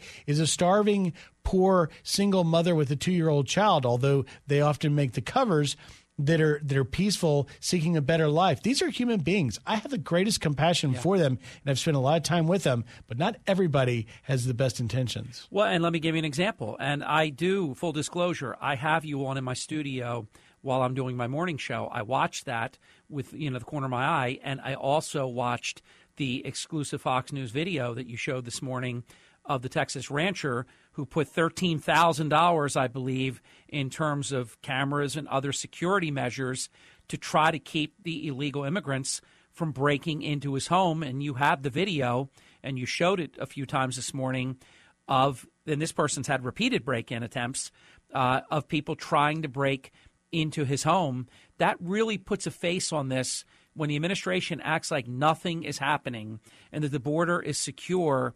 No, this picture is very different than that. That was part of our interview with Griff Jenkins regarding migrant encounters at the border and the impact of Title 42. To hear the entire interview, go to GuyBensonShow.com. Coming up next is the home stretch. We'll be talking New Year's Eve plans with Wyatt and Dan. This is The Guy Benson Show. For the full interview and more, go to GuyBensonShow.com.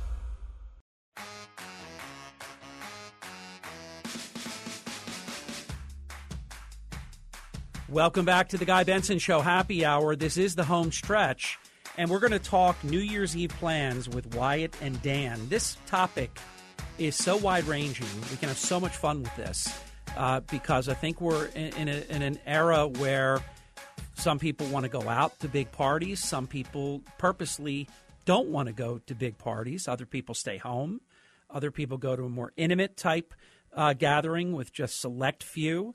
So let me uh, let's start off with Wyatt. Uh, Wyatt, tell us about your New Year's Eve plans. So Harry, so tomorrow after tomorrow's show, I'll be getting on a plane and I'm going to be heading across the pond to London. So I'll be spending New Year's Eve in London. You, I think you're going to top all of us. Now I know it's six hours time difference. Is that a little tricky? Getting used to that? Yeah, I mean this is my first time that I'll be in London, um, and I'm I'm going to be going to Paris after. Uh, so I'll be hitting both those countries. The time difference uh, shouldn't be that much of a problem, but I'm excited to to go and and be there for New Year's Eve in London. I'm going to be doing um, right by the by Big Ben, by the big clock tower. I got tickets to to ring in the new year right when they do their big firework display and they're going to have music and there's there's all all that. So that's that's how I'll be celebrating New Year's Eve. What's that going to be like? Do you think in advance, uh, doing something you've never done before, going to not one but two different countries? What's it going to be like? Your expectation? I, I mean, I'm I'm ready to to do whatever. I'm ready to explore. That's that's kind of the whole the whole premise of the trip is to kind of it's a solo trip, so I'm going alone, and I'm I'm kind of just ready to just do something different. And I've never been to overseas uh, to London or Paris. I, I did Italy once, and I asked Guy, of course, who's been to many different places all around the world, for some recommendations of some restaurants and things to definitely do because. I think you can get caught up in it all and, and miss some really important things. So, you know, you got to do Buckingham Palace, you got to do the Tower Bridge, you got to go in Paris, you got to do the Eiffel Tower, you got to do the, the big museums there. So, I have a whole long list of stuff that I think once I get on the plane, I'm going to plan out, you know, this is what I'm going to do this day, this is what I'm going to do this day, and, and kind of have a, a, an itinerary put together. But, I mean, my expectations are, are pretty high for both countries, so I hope, I hope they deliver. Now, how many hours after signing off are you literally going to be on your plane? Well, well, my we we we're done with the show at six, and my my flight's at ten. So it's a, a night flight. I guess what do you call that? A red eye. And so I'll be I'll be departing tomorrow night, and then heading and getting in New Year's Eve uh, around noon in London, and then I'll be there for the for the festivities. And the challenge is you will lose five hours you know, when you go to Vegas, it's pretty easy from here, the East Coast to Las Vegas. You pick up three hours. The pain is coming back. Here, it's five hours later. You'll pick up the five hours coming back home. You got to build that into your clock as well. Yeah, That'd no, it's interesting. Def- it's definitely a, a little bit of an adjustment, but I think it'll be worth it. And I think spending New Year's Eve and, and ringing the new year ahead of America and ahead of everyone else here, I think is fun and just something different, you know? That is very cool. Dan, what are you going to be doing? Well, it's nothing like Wyatt's plans, unfortunately. I wish I was going to another country and celebrating the new year in another country, but maybe another year I'll do that. Um, I used to be, I used to do the whole party thing. I used to love New Year's Eve. You know, dress up. I'd wear like a nice new suit, go to a party and all that. But now, you know, I'm getting into my mid 30s. And so I've quieted down a little bit, a little bit. So this year, my girlfriend and I are just doing a quiet dinner at a nice restaurant with uh, her best friend and her husband, and then we're going back to their apartment, and hopefully I could even make it to midnight. I've been known to kind of fall asleep before it even hits midnight, so I'm hoping to make it the entire way. I'm going to confess to that. I also have fallen asleep before midnight. I've made it to midnight many years my life is in two different chapters. My casino career, you were always you were you had to just be on. Every VIP was there. The parties were epic, and they went on very very late. So there was no no question. You knew you were going to be working and you were going to be up, and everybody in tuxedos and shrimp that were as big as lobsters. I mean, that had their own zip code. It, it was amazing times. This portion of my career, the last 31 years in radio, it's very different. You can go to parties if you want. We did that for a number of years. A lot of the country clubs have wonderful New Year's Eve gatherings, and the hotels for that matter, and the casinos. So you could choose to go do that even as a patron, not as an executive. So we've done that many years. And as of late, what we've done, and I, it's my favorite, we have family, immediate family, and very close friends at our home. We have a very special meal, seafood and really nice dinner, full full gourmet type dinner with fabulous desserts and everything. And I enjoy that. I, I enjoy that. We have something on the TV really that nobody pays attention to, whether it's a sporting event or whatever it is. That's just on a big screen, and and really it's just about company and having a, a nice meal. And I'm just a big fan that you know when you break bread you you forever change the relationship. That if, that is if you're inviting other people into your home or wherever you might be dining, and it's very special. And I think this is a, an important year, guys. I'd like to get a comment from each of you on the Guy Benson Show. 2022 for many people has been a very challenging, difficult year. They're expecting and forecasting more pain, higher energy costs, including gas. I don't know why, but gasoline went up 15 cents at the pump yesterday after it had been dropping for a while. No explanation for that. Uh, so, you first, Wyatt. uh, turning the pages from 2022 to 2023. Not not corny where people do stodgy and my New Year's resolutions, but just basically your thoughts about one year going into the next. Yeah, Harry, I think you just always have to make the best of it. And I think each year you have some good things, you have some bad things that are happening, but I think you you you know, you go go with the the water and you go with the flow and you get through it. And I think you could always look forward to new and and uh, new and exciting things in the new year. So I'm I'm excited. Yeah, that, that's that's really a good answer, Dan.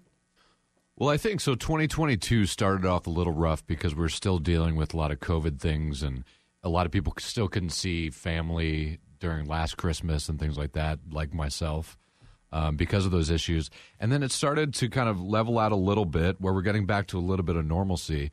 Um, so I'm hoping that you know in 2023 we can get back to a little bit where we were. Um, seeing family more and traveling a little more. At least I know from my um, experience, I would like to travel a little more. So hopefully, I'll get that in there, and you know, just keep the positivity. It's been tough the past three years to keep the positivity around everything, but um, you know, I love being in this country. I love work, working here, and and everything's been great. Let me say this as the occasional visiting guest that that drops by and gets to spend time with this great team, Christine Wyatt and Dan, and of course Guy himself, the Guy Benson Show. I think it's been a great year for the Guy Benson Show, one of the most relevant programs in America, very impactful year. And this has been a program that's not been afraid to take on the toughest issues. You've presented the relevant guests. You've you've tackled uh, the news uh, as it as it unfolds. And I think maybe we'll agree on this. One of the busiest news years of our lifetime. I mean, it never seemed to stop, even when in years gone by, days gone by, it would get quiet during the holidays. It's not. It's not quiet during the holidays anymore. I mean, we just had a 1.7 trillion dollar uh, Christmas Eve massacre. We have all this stuff going on where Title 42 almost ended. That would have been absolute catastrophe and chaos. So I, I, I will say this, just as as the occasional visitor on the Guy Benson Show, a very very good year for the Guy Benson Show, and of course the host Guy himself. Gentlemen, uh, an honor to spend part of uh, New Year's Eve Eve with you both and uh, look forward to uh, a great 2023. This is The Guy Benson Show.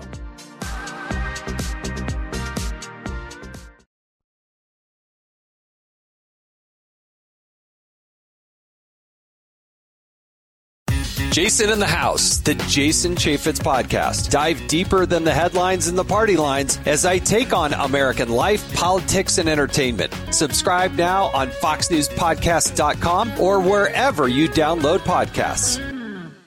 Listen to the show ad free on Fox News Podcast Plus, on Apple Podcast, Amazon Music with your Prime membership, or subscribe wherever you get your podcasts.